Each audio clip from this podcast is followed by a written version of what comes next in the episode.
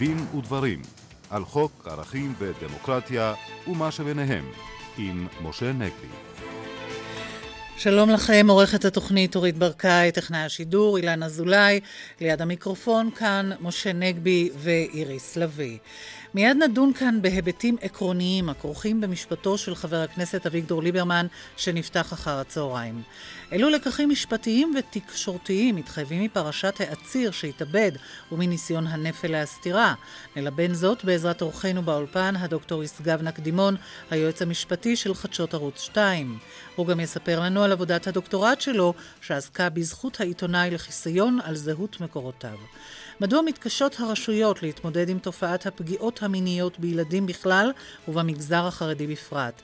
עמנו באולפן הקרימינולוגית הדוקטור יהודית אבולעפיה מהמכללה האקדמית אשקלון ומאוניברסיטת בר אילן שחקרה את הנושא. מתי, אם בכלל, מוצדק לוותר על הרשעתו של עבריין כדי להעניק לו הזדמנות שנייה? נשוחח על כך עם אורחנו המומחה למשפט פלילי, עורך דין אורון שוורץ, ראש הקליניקה לסנגוריה במכללת קריית אונו. הוא יספר לנו על ניסיונו להרחיב את מעגל העבריינים שיענו מהאופציה הזאת. אבל נפתח כאמור בכמה הערות עקרוניות בשולי משפטו של חבר הכנסת אביגדור ליברמן שהתחיל אחר הצהריים. משה.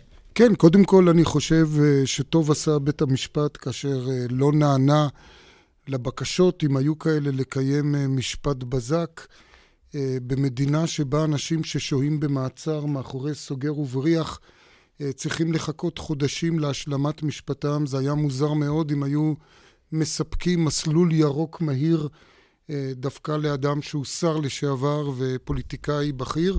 אנחנו כמובן, למותר לציין, נגד סחבת, והייתה ללא ספק כבר די סחבת אה, בתיק הזה אה, של ליברמן, דיברנו על כך אה, לא מעט, אבל המשפט צריך להתנהל בצורה שהצדק לא רק ייעשה, אלא גם ייראה, ואני בהחלט חושב שהתאריכים שקבעו השופטים ישרתו את המטרה הזאת. צריך לומר שכמובן, מה שחשוב במשפט הזה זה לא רק התוצאה, זיכוי או הרשעה, ברור שזה הדבר החשוב ביותר, גם מבחינת הנאשם, גם מבחינת הציבור, אבל אם תהיה אה, הרשעה, וזהו כמובן אם באלף רבתי, יהיה חשוב גם מה ייכתב בהרשעה, ויהיה חשוב מאוד גם מה יהיה גזר הדין, משום שקודם כל, אם אה, בית המשפט ימצא שהמעשים שמיוחסים לאביגדור ליברמן, במידה שהוא יורשע בהם, יש בהם קלון, הוא קודם כל יצטרך להתפטר מיידית מהכנסת, ללא, ללא קשר לעונש שיוטל עליו. אם יוטל עליו עונש של יותר משלושה אה, חודשי אה, מאסר בפועל, או אפילו יותר משלושה חודשי עבודות שירות, ואני אזכיר בהקשר הזה שעל השגריר זאב בן אריה, שבקידום מינויו אה, נחשד אה, ליברמן, אה, הוטלו ארבעה חודשי אה, עבודות שירות. אם יוטלו יותר משלושה חודשים של עבודות שירות או מאסר בפועל על ליברמן, הרי הוא יורחק אה, על פי החוק לפחות לשבע שנים אה, גם מהכנסת, גם מהממשלה, אפשר לומר מהצמרת הפוליטית אה, של מדינת ישראל. הערה אחרונה, כבר דובר על כך, אני בין אלה שבהחלט חושבים שיש בעייתיות בכך שראש הממשלה, אם אכן זה כך, הוא מתכוון לעשות כך, ישמור את תיק החוץ, ואני מדגיש את תיק החוץ אה, אה, לליברמן.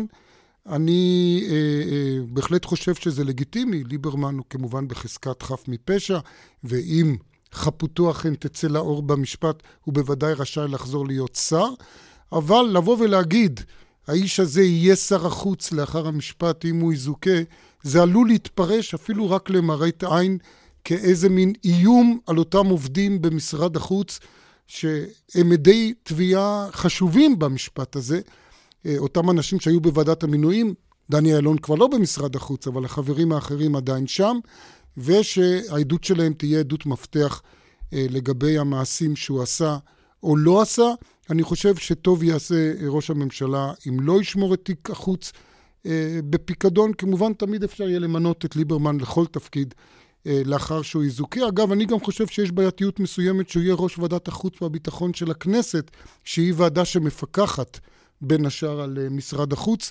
אה, מאותה סיבה, זהבה גלאון העלתה את זה בעת בחירתו, זו הייתה הסיבה שהיא הצביעה נגד. הדעתה לא התקבלה, אני חושב שיועץ המשפטי לכנסת טוב יעשה אם ייתן דעתו גם לנקודה הזאת. עורך דין ישגב נקדימון, דוקטור ישגב נקדימון, מה דעתך בעניין הזה? אני מבקש להעיר אה, פן אה, נוסף, לאו דווקא משאלת, מההיבט של אה, שאלת האשמה או החפות של מר ליברמן, אלא משהו, איזושהי הערה לגבי ההליך שהתנהל כאן. אולי בהיבט של מה שקוראים אצלנו הליך ראוי. שימו לב מה שהיה כאן. הייתה כאן uh, חקירה, הייתה כאן החלטה של היועץ המשפטי לממשלה שניתנה באמת לאחר תקופה שבה הוא בחן באופן uh, מקיף ומעמיק את כל חומר הראיות. הגיע להחלטה שהגיע אליה והניח בפני הציבור ובפני uh, מר ליברמן uh, טיוטה של כתב אישום. אה, שמנוסחת בצורה מסוימת. לאחר השלב הזה, שנדמה היה שהכל כבר הסתיים, בעצם אה, פורסם אה, תחקיר בכלי התקשורת, בערוץ 10 במקרה הזה, שהסב את תשומת הלב לעובדה שעדים מסוימים, חברי ועדת המינויים במשרד החוץ, לא נחקרו, ואז למרות שכבר הייתה מונחת אותה טיוטה של כתב אישום, בעצם אחרי שהתקבלה ההחלטה להאשים כפי שהתקבלה, נעשתה איזושהי השלמת חקירה, והיה כאן איזשהו היפוך של היוצרות, זאת אומרת, במקום תהליך שבו קודם חוקרים ואחר כך מאשימים, היה כאן תהליך שבו האשימו ולאחר מכן שוב חקרו ואחר כך שוב האשימו באיזשהו כתב אישום אה, אחר. שהוא זה שהוגש לבית המשפט. כמומחה ש... לנושא הגנה מן הצדק, אה, דוקטור נקדימון, אתה גם כתבת ספר על הנושא הזה. היית חושב שצורת ההשתלשלות הזאת יכולה להוליד אה, טענה של הגנה מן הצדק מצידו של ליברמן במשפט הזה? אני חושב שבהחלט אה, זו יכולה להיות אה, טענה מעניינת, באמת בהיבט הזה שציינתי, שלפיו היה פה איזשהו היפוך יוצרות בהליך, והשאלה אם הדבר הזה לא מקים טענה לנאשם שההליך בעניינו לא היה הליך ראוי לפי המבחנים. כמובן שזו טענה חדשה וחדישה. אני לא יודע אם היא תטען, אבל אם היא הייתה נטענת, מעניין מה בית המשפט היה אומר עליה. עורך דין אורן שוורץ. אולי אני אשיב קודם כל לנושא ההגנה מן הצדק. לצערי, אני תופס את מערכת המשפט בראייה מפוקחת ומעט גם פסימית. אני לא חושב שטענות הגנה מן הצדק לצערי לא מחזיקות מים, משום שהרבה פעמים חוקי הכבידה המשפטיים, החוקים הפיזיקליים, יביאו אותנו למקום הזה, שבו ברגע שהאינפורמציה החדשה תתגלה, בין אם זה יהיה בעקבות תחקיר, או בין אם זה יהיה בדרך אחרת, לא תהיה ברירה ליועץ המשפטי אלא להגיש את כתב האישום הזה. אבל אני רוצה אולי לומר משהו אחר. משום שלטעמי קצת דנו באחריתו של ההליך הזה, ואולי קצת עקפנו בסיבוב גם את חזקת החפות וגם את נטלי ההוכחה. כסנגור שמצוי הרבה בתוך uh, הליכים משפטיים, uh, אני יודע שיש מקדם כבד משקל של אי-ודאות בכל הליך משפטי. ואני חושב שאולי מקדם uh, כבד המשקל הזה של האי-הוודאות יתפוגג בדקה השנייה של, החק... של, ה... של החקירה הנגדית של דני אילון. את הדקה הזאת, אותה אני רוצה לראות. עכשיו לנושא הבא שנעסוק בו, וזוהי פרשת העציר הביטחוני שהתאבד אה, לפני שנתיים, אחרי שנקלע בחשאי ובזהות בדויה, ואולי בדיעבד או לעתיד, איזה לקחים אפשר להפיק ממנה, משה? כן, קודם כל אני באמת חושב שחשוב מאוד להדגיש, כפי שהדגשת גם איריס, שמדובר פה בעציר ולא באסיר. מדובר בבן אדם שהוא עדיין, דיברנו הרגע על חזקת החפות, הוא בחזקת חף מפשע. המשפט שלו עוד לא התחיל. אני אומר את זה כי מתנהל בעיתונות, לצערי הרב, פה יש לי גם ביקורת על התקשורת, שאומנם מוזנת אולי מגורמים אינטרסנטיים כאלו או אחרים, וברור למי יש אינטרס לעשות דמוניזציה לאותו עציר, כדי אולי להצדיק בדיעבד את האמצעים הדרסטיים, אולי הדרסטיים מדי, אה, שננקטו נגדו, אבל התקשורת אה, לא חייבת לשתף פעולה עם זה בצורה עיוורת, ואנחנו רואים באמת תיאורים מאוד קשים, וזה כבר בשלב שכמובן הבן אדם, אה, למרבית הצער, איננו יכול אה, להתגונן על שמו הטוב, אז כדאי להזכיר, המשפט עוד לא התחיל, ואם מישהו חושב שלא יעלה על הדעת שיטפלו על אדם אשמות אה, שהוא לא ביצע, אז אני אזכיר את הפרשה של תת-אלוף יצחק יעקב, יצא.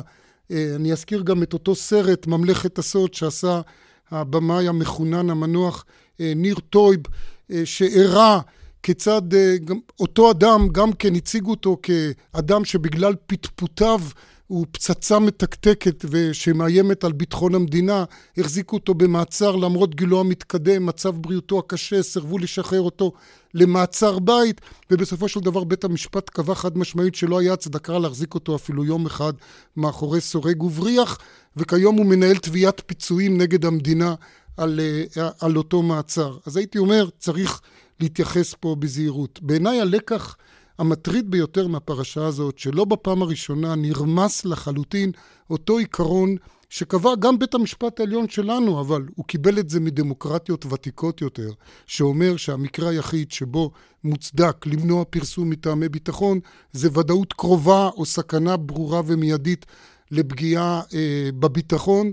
זה נרמס משום שהצנזורה שנוהגת על פי העיקרון הזה, בעצם נטרלו אותה, עקפו אותה על ידי הליכה לבתי משפט אה, אה, שמוציאים אה, צווי איסור פרסום, גם כאשר ברור שאין ודאות קרובה ואין ודאות רחוקה. כמובן, כבר דובר על זה רבות, ועובדה שגם הצנזורית חשבה כך, לאחר שהנושא הזה מתפרסם בכל העולם, הרי ברור שאין שום ודאות קרובה לפגיעה בביטחון אם זה יתפרסם או יצוטט מה שפורסם בעולם גם אצלנו, וגם תושבי ישראל יזכו לקרוא על כך בשפה העברית ולא יצטרכו ללכת לאתרים באנגלית ובשפות אחרות. ואני חושב שאולי הלקח הראשון שאני רוצה לדבר עליו, שצריך אולי לבוא ולקבוע בצורה ברורה בחוק שהגוף היחיד שיוכל לצנזר מטעמי ביטחון במדינת ישראל זה אותו גוף שנועד לשם כך, הצנזורה הצבאית. עכשיו, אפשר כמובן לשאול אותי, מה, אתה מעדיף צנזור צבאי על שופט? אני אומר, למרבה הצער כן, משום שהתברר ששופטים, עד כמה שזה נשמע מוזר, כמו שאמרתי, לא פועלים על פי עקרון הוודאות הקרובה. ראינו את זה בפרשת ענת קם, כאשר בית משפט מנע את פרסום ההצהרה שבועות לאחר שזה פורסם אה, בתקשורת אה, העולמית. ראינו את זה בפרשת סוכן המוסד יהודה גיל, מי שזוכר. אנחנו רואים את זה גם כאן. אני אגב רוצה גם לומר להגנת השופטים, לשופטים גם יש בעיה לעומת הצנזורה. הצנזורה יש לה עיתון מצד אחד וגורמי ביטחון מצד שני. לבית המשפט יש רק את הגורם הביטחוני, לפחות בשלב הראשון, שבא אה, לדרוש את איסור הפרסום, ו- וקולו של, ה- של העיתונות, כמי שמייצגת את זכות הציבור לדעת, אה, לא נשמע. אני אגיד שיש כבר הצעת חוק של אה, נחמן שי, אה, לאפשר בכל מקרה, כבר כשמוציאים צו איסור פרסום או מבקשים צו איסור פרסום, שיהיה ייצוג לעורך דין מטעם מועצת העיתונות. עורך דין עם הסיווג הנדרש כמובן, שיוכל לטעון נגד הצו הזה. עכשיו כמובן מאוד מטריד גם התופעה הזאת, שעוד פעם, כבר דיברו על זה הרבה, אותו עוד פעם כינוס ועדת העורכים, עיתונות שמוכנה לשתף פעולה אה, אה, אה, עם אה, השתקה, לקבל מידע על מנת שהיא לא תפרסם אותו.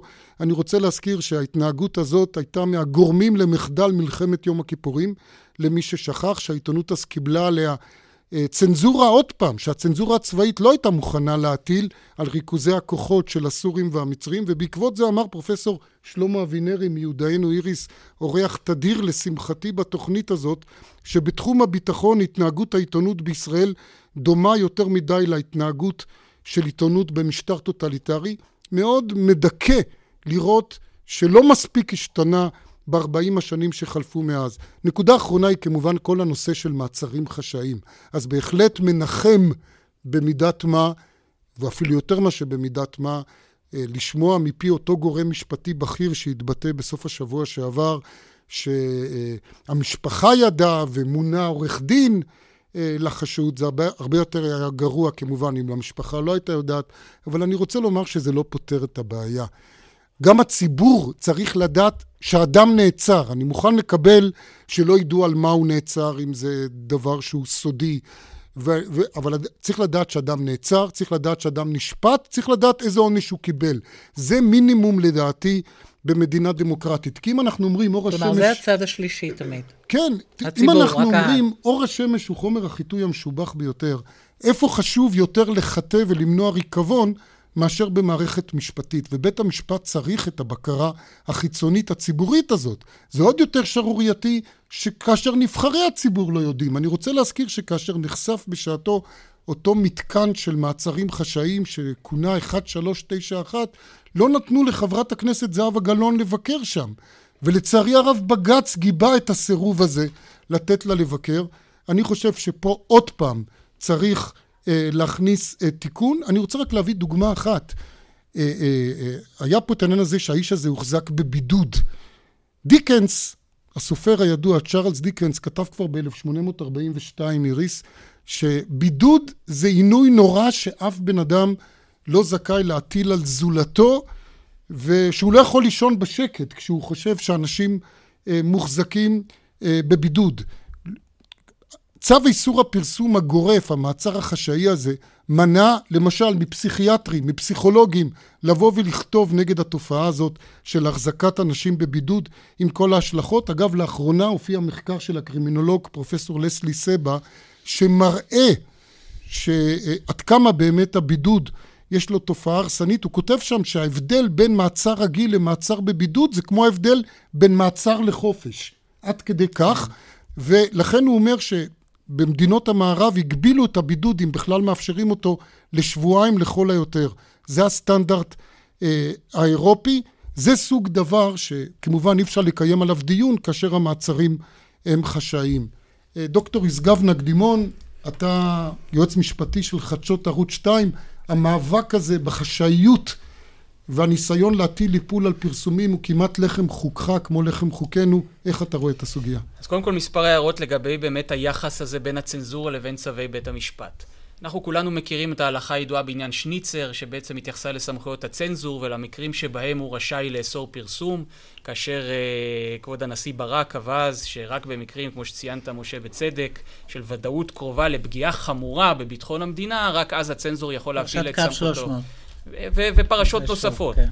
אה, בעצם בשנים האחרונות התפתחה פרקטיקה חדשה שמאוד מקשה על אה, חייהם של כלי התקשורת ועל החופש שלהם לפרסם אה, פרשיות בעלות עניין ציבורי, כאשר רשויות הביטחון, במקום להסתפק בכלי הזה של הצנזורה, אגב, אנחנו אחת המדינות הבודדות בעולם שיש בה צנזורה צבאית על פרסומים, אבל אם כבר יש לנו צנזורה צבאית על פרסומים, מן הדין היה להסתפק בזה, אבל לא מסתפקים בזה, אלא מצאו איזשהו נתיב עוקף צנזורה, או נתיב מקביל לצנזורה, שבו מגישים בקשה לצו איסור פרסום לבית משפט. ובבתי המשפט התפתחה הלכה, ואגב זה כולל גם את בית המשפט העליון בסוגיה הזאת, שבכמה וכמה מקרים נתקלנו במצב שבו המבחן המשפטי איננו עוד מבחן הוודאות הקרובה, אלא מבחן האפשרות הסבירה, שהוא מבחן ב-level הרבה הרבה יותר נמוך אה, לעניין של איסור פרסום. דוגמה מובהקת לעניין הזה הייתה בפרשה של אלחנן טננבאום, שהוחזק אה, כידוע היכן שהוחזק. ורצו למנוע את פרסומו, בית המשפט העליון אמר, היות ושנמצא כאן על הכף מהצד השני אל מול חופש הביטוי, נמצא כאן הזכות לחיים, קדושת החיים, שלמות הגוף, אני מסתפק במקרה הזה בית המשפט העליון. אותו אחד, אמנם בהרכב אחר מזה שנתן תלחת שניצר, אומר במקרה הזה אני מסתפק באפשרות סבירה לפגיעה כדי לאסור פרסום, והוא אומר בנסיבות שם לא התקיימה אפילו אפשרות סבירה, אבל המבחן הזה נשאר בפסיקה. ולכן היום בהחלט סביר מאוד מצד, מצידה של ערכאה נמוכה יותר, כמו בית משפט שלום או בית משפט מחוזי, לבוא ולומר אם בית המשפט העליון בעניין של טננבאום קבע אפשרות סבירה, אני רואה את עצמי כבול בתקדים הזה, והולך על אפשרות סבירה. בעוד שהצנזור מדבר על ודאות קרובה. זאת אומרת, זאת אחת הסיבות לכך שבעצם צווי איסור הפרסום ניתנים היום בצורה רחבה יותר. יותר עכשיו, אני אוסיף לזה עוד נדבך, עוד נדבך. במקרה הזה של האסיר X, אנחנו מדברים על הליך משפטי proper, שבו ניתן צו איסור פרסום על הליך משפטי, בתוך הליך משפטי. אבל יש הרבה מאוד מקרים שאנחנו נתקלים בהם, שבהם מביאים את העניין לתוך הליך משפטי בכוונת מכוון כדי לאסור את הפרסום. זאת אומרת, פרשה שמתנהלת מחוץ לבית המשפט, אבל ברגע שאני מגיש לבית המשפט בקשה לאסור את פרסומה, היא כבר חלק מהליך משפטי, ושוב, שבית המשפט מוסמך לאסור את פרסומו. ושוב אתה מנטרל את הצנזורה. כן. עכשיו, כמו שציינת, משה, בצדק, הדבר הזה נעשה בהתחלה ב ex parte, זאת אומרת, בקשה במעמד צד אחד, לא שומעים את התקשורת, מוצא צו, ואז הנטל עלינו בתור עורכי דין של כלי תקשורת לבוא ולשכנע את בית המשפט לבטל את הצו שהוא כבר הוציא. זאת בהנחה שהתקשורת יודעת, לפעמים גם התקשורת תקופה לא ממושכת לא יודעת. בהרבה מקרים לא יודעים, אבל כשיודעים, שימו לב באיזה מצב אני נמצא, אני כבר נמצא במצב שבו אני צריך לבקש לבטל צו קיים, שזה הרבה יותר קשה מאשר להתנגד לצו שעדיין לא ניתן. דוקטור יהודית אבולעפיה. השאלה אם התקשורת לא שבויה באותה... באותה קונספציה שלא פותחים בגלל הביטחון, או שיש כלי תקשורת שאולי קצת מפחדים בגלל מצבם הכלכלי או האחר. האם באמת היום התקשורת שלנו מסוגלת לעשות את זה? מספיק לוחמנית בעצם. כן. כמות uh, תיקי בקשות ההיתרים שמונחת על שולחני מעידה על פעילות רבה לפחות מצד כלי התקשורת שאני mm. מייצג, אז אני שלם עם מצפוני בעניין הזה. אורון שוורץ, עורך דין אורון שוורץ. אבל יש כאן איזו שאלה אחרת, מדוע ידם של בתי המשפט כל כך קלה על ההדק? ואני חושב שהשאלה כאן היא שאלה סוציולוגית סלאש היסטורית. מפני שאם אנחנו בוחנים למשל את המודל החוקתי הישראלי, אנחנו מוצאים את עצמנו ב-180 מעלות מנוגדים למשל למודל החוקתי האמריקאי. שהוא מודל אה, שמתבסס על חשד, חשד אינהרנטי כלפי כל פעולה של הרשות, כל פעולה של מוקדי הכוח. ואצלנו, בוא, בוא, בוא לא נשכח, אצלנו עדיין התפיסה היא של סוג של מדינה עברית, שנות החמישים, המדינה מצויה באיום קיומי מתמיד, ולכן גם בתי המשפט תופסים את עצמם לא כבורר סכסוכים, לא כמשגיחים על אה, טוהר הליך ועל אה, זכויות של נאשמים או של עצורים, אלא כסוג של החיץ האחרון, המגן האחרון, על מפני קריסתה של המדינה, ואת התופעה הזאת צריך ליום אחד לשרש. ואנחנו עכשיו אל הנושא הבא, ואנחנו אה, עוברים אליך, חוזרים אליך, דוקטור ישגב נקדימון. אה, כבר הזכרנו, היועץ המשפטי של חדשות ערוץ 2, ועבודת הדוקטורט שלך עסקה בחיסיון העיתונאי על מקורותיו, ואתה מספר לנו מתוך העבודה הזו על התפתחויות או הרחבה בעצם של הסוגיה הזו, של החיסיון. כן, אז למעשה, מאז שאני כתבתי את עבודת הדוקטורט אה, בהנחייתו של פרופסור אריאל בן דור, באמת חלו אה, כמה התפתחויות משפטיות חשובות מאוד, אה, בשלושה פסקי דין של בית המשפט העליון, שבאמת ניתנו בחודשים האחרונים בדיוק בהקשר הזה, ואני אתייחס אליהם ממש בתמצית. ראשית, הייתה עתירה של האגודה לזכויות האזרח נגד החוקתיות של חוק האח הגדול, אותו חוק שמאפשר לרשויות החקירה לקבל אה, נתוני תקשורת אה, מאיתנו האזרחים. ועלתה השאלה בהקשר הזה, מה באמת קורה כאשר רוצים לקבל נתוני תקשורת של בעלי חיסיון מקצועי דוגמת עיתונאים, עורכי דין, פסיכולוגים אה, ואנשים אחרים שרופאים שנהנים אה, מחיסיון מקצועי אה, על פי דין. נסביר שאם כן. אתה מקבל נתוני תקשורת של עיתונאי, אתה יודע איפה הוא נמצא ואתה יכול מזה לדעת עם מי הוא נפגש ועל ידי כך לחשוף את המקורות שלו. ואני יכול לדעת עם מי הוא דיבר, עם מי הוא נפגש, למי הוא שלח דואר אלקטרוני, למי הוא שלח אס.אם.אס, כן. כל הדברים הללו, להבדיל אגב מתוכן השיחות, שזה שייך לחוק האזנת סתר, כן. את כל הדברים האלה בצו של שופט במעמד צד אחד, כבר הזכרנו כן. את הפרקטיקה של במעמד צד אחד. המשטרה או רשויות חוקרות אחרות יכולות לקבל, וכך בעצם לעקר את החיסיון העיתונאי מתוכן. הדבר הזה הגיע לבית המשפט העליון לבחינתו במסגרת אותו פסק דין, אה, בהרכב מורחב. ודעת הרוב שם דווקא סברה שההנחיות הפנימיות שמשטרת ישראל קבעה לעצמה, שבעצם אומרות שיהיו מקרים שבהם אפשר יהיה אה, לקבל גם נתוני תקשורת של עיתונאים, למשל כשעיתונאי חשוד בעבירה, או שהוא קורבן עבירה, או בעבירות חמורות, אפשר יהיה לקבל את נתוני התקשורת שלו, הם חשבו, דעת הרוב חשבה שזה חוקתי. לעומת זאת, דעת מיעוט של השופט חנן מלצר, הוא חשב בדעת מיעוט שבשום מקרה אסור להתיר, ואני לא הזכרתי את זה קודם, אבל לפי החוק הזה יש לקצין משטרה סמכות לתת את הנתונים האלה ל-24 שעות במקרים דחופים ללא ביקורת שיפוטית, זאת אומרת ללא צו של שופט. אומר השופט מלצר, הסמכות הזאת של הקצין לא יכולה לחול לגבי נתונים ששייכים לבעל חיסיון מקצועי. נדמה לי שגם השופט מלצר, לפני שהיה שופט, אה, ייצג לתקשורת. אמת, אולי זה השפיע עליו. אמת, כן. אה, ובהחלט אה, מחסידי חופש הביטוי והעיתונות. כן, הוא אוקיי. נשאר שם בדעת מיעוט, אבל אם אנחנו רואים את הפסיקה המאוחרת יותר, וכאן אני מגיע לפסק הדין באמת שניתן בחודשים האחרונים, אני רואה שדווקא הרכב אחר של בית המשפט העליון ממשיך את אותו קו רעיוני של השופט מלצר ומרחיב את החיסיון העיתונאי, ואני מתכוון עכשיו לפרשת מקור ראשון. זה מקרה שבו צלמת עיתונות התבקשה למסור למשטרה תשלילים של תמונות שהיא צילמה באירוע של הפרות סדר בשומרון.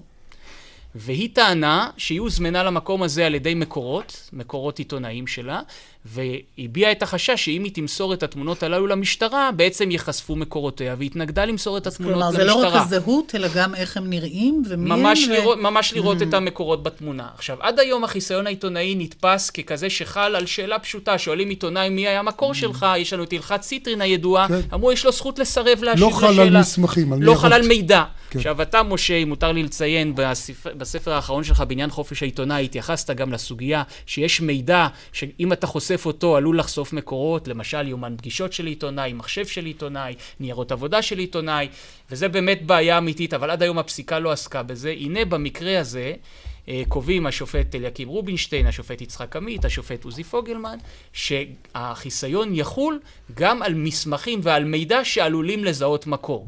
הוא לא הלך אבל את הצעד הנוסף שאני קורא לו בעבודת הדוקטורט שלי אה, לעשות, ובעצם להכיל את החיסיון העיתונאי על כל מידע שנאסף על ידי עיתונאי, כפי שאני מסביר שם, ואם תרצו אפשר להיכנס לכך יותר בהרחבה. אני טוען שגם חשיפה של מידע שאיננו חושף מקורות, עלול לפגוע בחופש הביטוי, והחיסיון צריך לחול עליו. יחסי האמון. אם מקור נתן לי למשל בתור עיתונאי חומר, מה שנקרא off the record, וזה פרקטיקה עיתונאית mm-hmm. מקובלת, לא יעלה על הדעת שהחומר הזה יהיה נחלה של רשויות חקירה, כי מה יקרה בפעם הבאה? המקור לא ימסור לי את החומר. אני לא אוכל להשתמש בזה כדי לאמת מידע שיש לי. לא אוכל להצליב את החומר הזה עם חומר אחר. לא אוכל לשכנע את העורך של כלי התקשורת שהמידע שלי הוא אמין. שאלה סיבות שבגללם נותנים חומר off the record, והדבר הזה יפגע ביחסים, בדיוק, זה יפגע בעבודה עיתונאית. וההתפתחות האחרונה?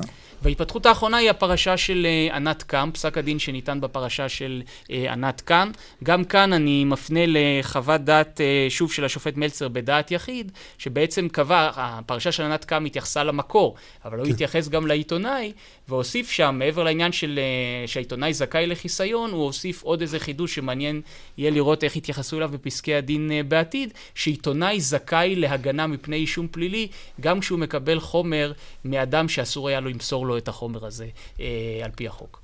אנחנו מאוד מודים לך על הדברים האלה, דוקטור יסגבנה קדימון, ואנחנו הגענו לשבע וחצי, עדכון חדשות. ריבי גדות, בבקשה.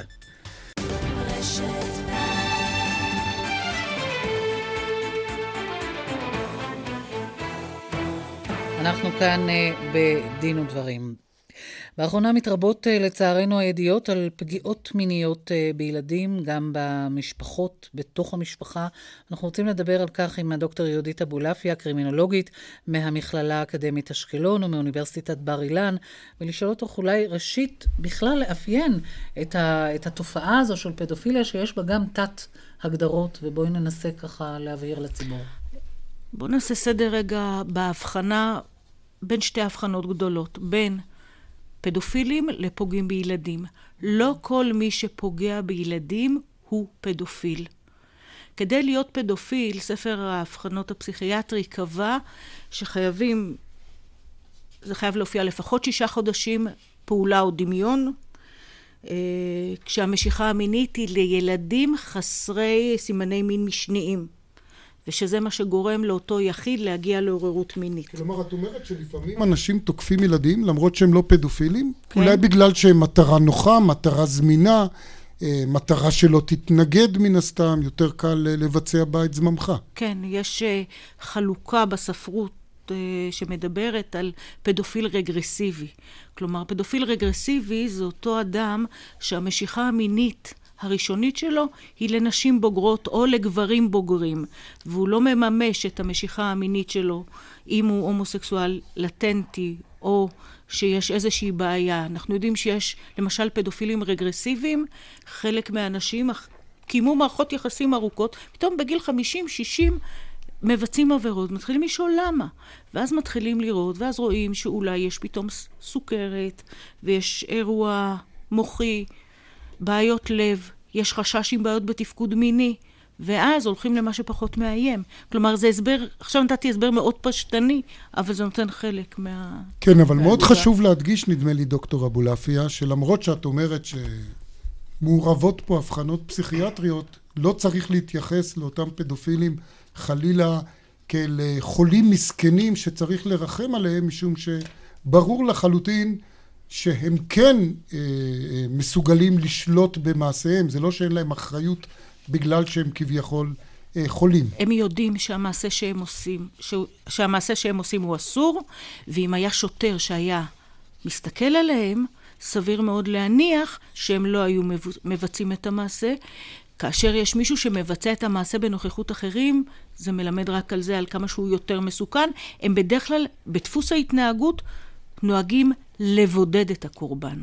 כלומר, הם יודעים שמה שהם עושים לא מקובל, אסור. שהוא לא יספר ולא יגיד. כן. יש עוד הבחנות שאתם עושים בין כאלה, מה שנקרא The Stalker, אדם שיוצר קשר פיזי עם ילדים באמצעות המחשב, או okay. אוקיי.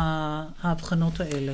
את עברת לסוג נוסף של הבחנות, שהן לא הבחנות שהן בספר ההבחנות הפסיכיאטרי, זה מה, מה שאנחנו מכנים טיפולוגיה. טיפולוגיה הוא האח הלא מפותח של הפרופיל. כאשר כשהתמונה כאן זה הניסיון להתמודד היום עם עברייני המין באינטרנט. זו טיפולוגיה שלמעשה מנסה ליצור את ההבחנה בין סוגי עברייני המין השונים באינטרנט, כי גם החוקים ביחס לעבריינים באינטרנט של uh, הגירת חומר פורנוגרפי, איסוף שלו, uh, שימוש והפצה mm. שלו, היום כבר אסור, אסורים על פי החוק, ואנחנו עכשיו צריכים להתחיל להתמודד גם... כן. גם מה הקושי העיקרי של... באכיפה ובמציאה ובענישה? איפה את רואה את הקושי העיקרי בבעיה הזאת, בתופעה הקשה הזאת? תלוי, תלוי במה. את מדברת על פדופילים או על אינטרנט? על פדופילים. על פדופילים? תראי, פדופילים, אה, הקושי קודם כל שהקורבנות הם ילדים. נורא קל לאיים על ילד. נורא קל... שלא יספר. שלא יספר, כן. שלא יספר. יותר מזה, אה, מרבית הפדופילים יודעים לזהות את הילד שהמתן תשומת לב יוביל אותם לפיתוי, לאן, לפיתוי לאן yeah. כן. שהם רוצים. הם יודעים לעשות את זה, הם יודעים מה שנקרא, אנחנו מכנים את זה לנרמל את הסיטואציה. אותו פדופיל שיורד אה, למגרש כדורגל והולך לשחק עם הילדים. הוא במקרה מתנגש איתם, הוא במקרה מתגלגל איתם על הדשא. זה לא במקרה. במקרה. כן. זה לא. לא במקרה. כלומר, אנחנו מדברים גם על דפוסי פעולה.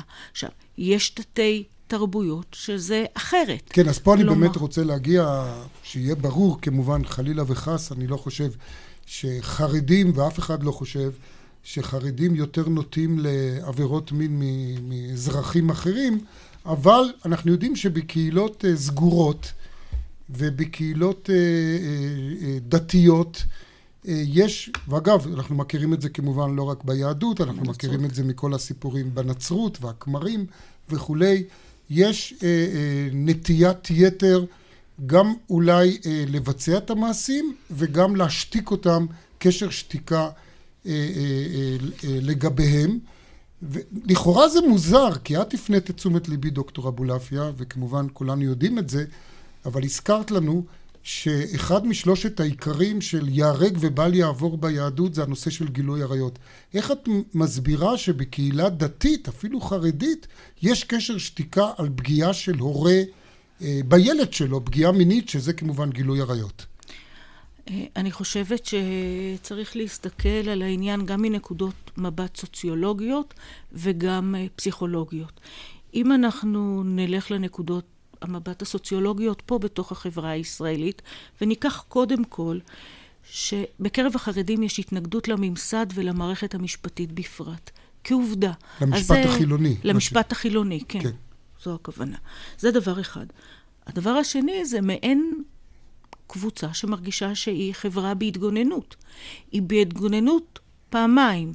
בזה שהיא תודה שיש לה עבירות, זה אומר שהם פחות טובים ממה שהם, הם רוצים להראות לנו שהדת והאמונה שומרת עליהם. זאת אומרת שברגע שיש בעייתיות... שהדת היא בהכרח מוסרית גם. כן, לא, אני לא רוצה להיכנס... או שהדתי הוא מוסרי. שזה לא קורה בחברה הדתית. שזה לא קורה. יש מאמר אה, ישן של פרופסור ג'רלד קרומר עליו השלום, חילוניות שורש כל רע. כלומר, הוא רצה להראות שאם יש רע, זה, זה נובע כן. בגלל החילונים. הדת מגנה. ברגע שאתה אומר שיש לי בעיה, הדת כבר לא אז מגנה. אז זאת הכחשה בעצם ו... של כל המגזר הזה. אני לא יודעת אם זו הכחשה. עכשיו, צריך גם אני לא רוצה לקרוא לזה הכחשה, כי באמת צריך להיכנס פנימה ולהבין מה המניעים, אבל יש גם התגוננות כלפי פנים.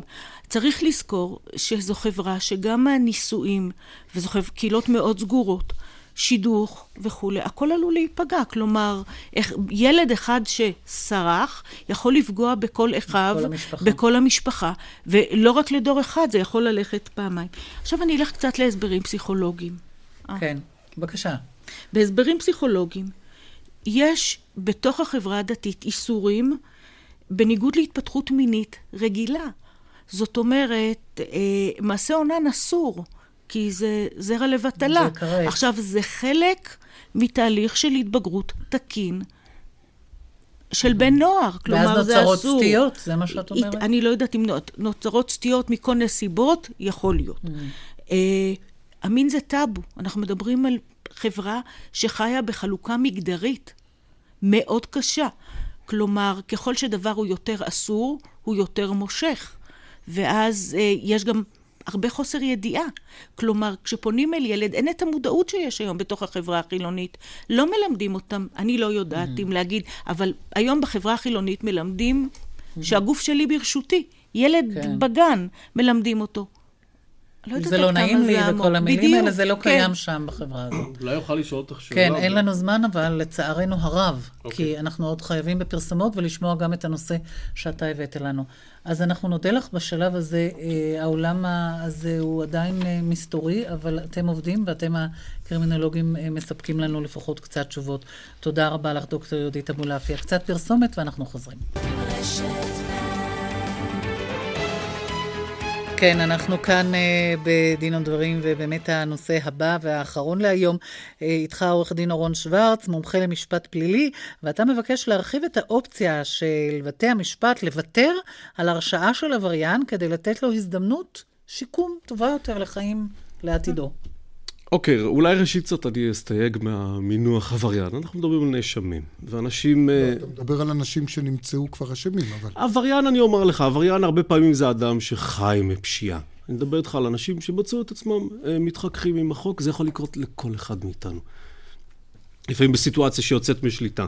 ואחת השאלות שאנחנו שואלים את עצמנו, באיזה מידה צריך לא להרשיע אדם, לבטל הרשעה, כלומר להסתפק בקביעה שחלה אחריות פלילית על המעשה שלו ולבטל את ההרשעה.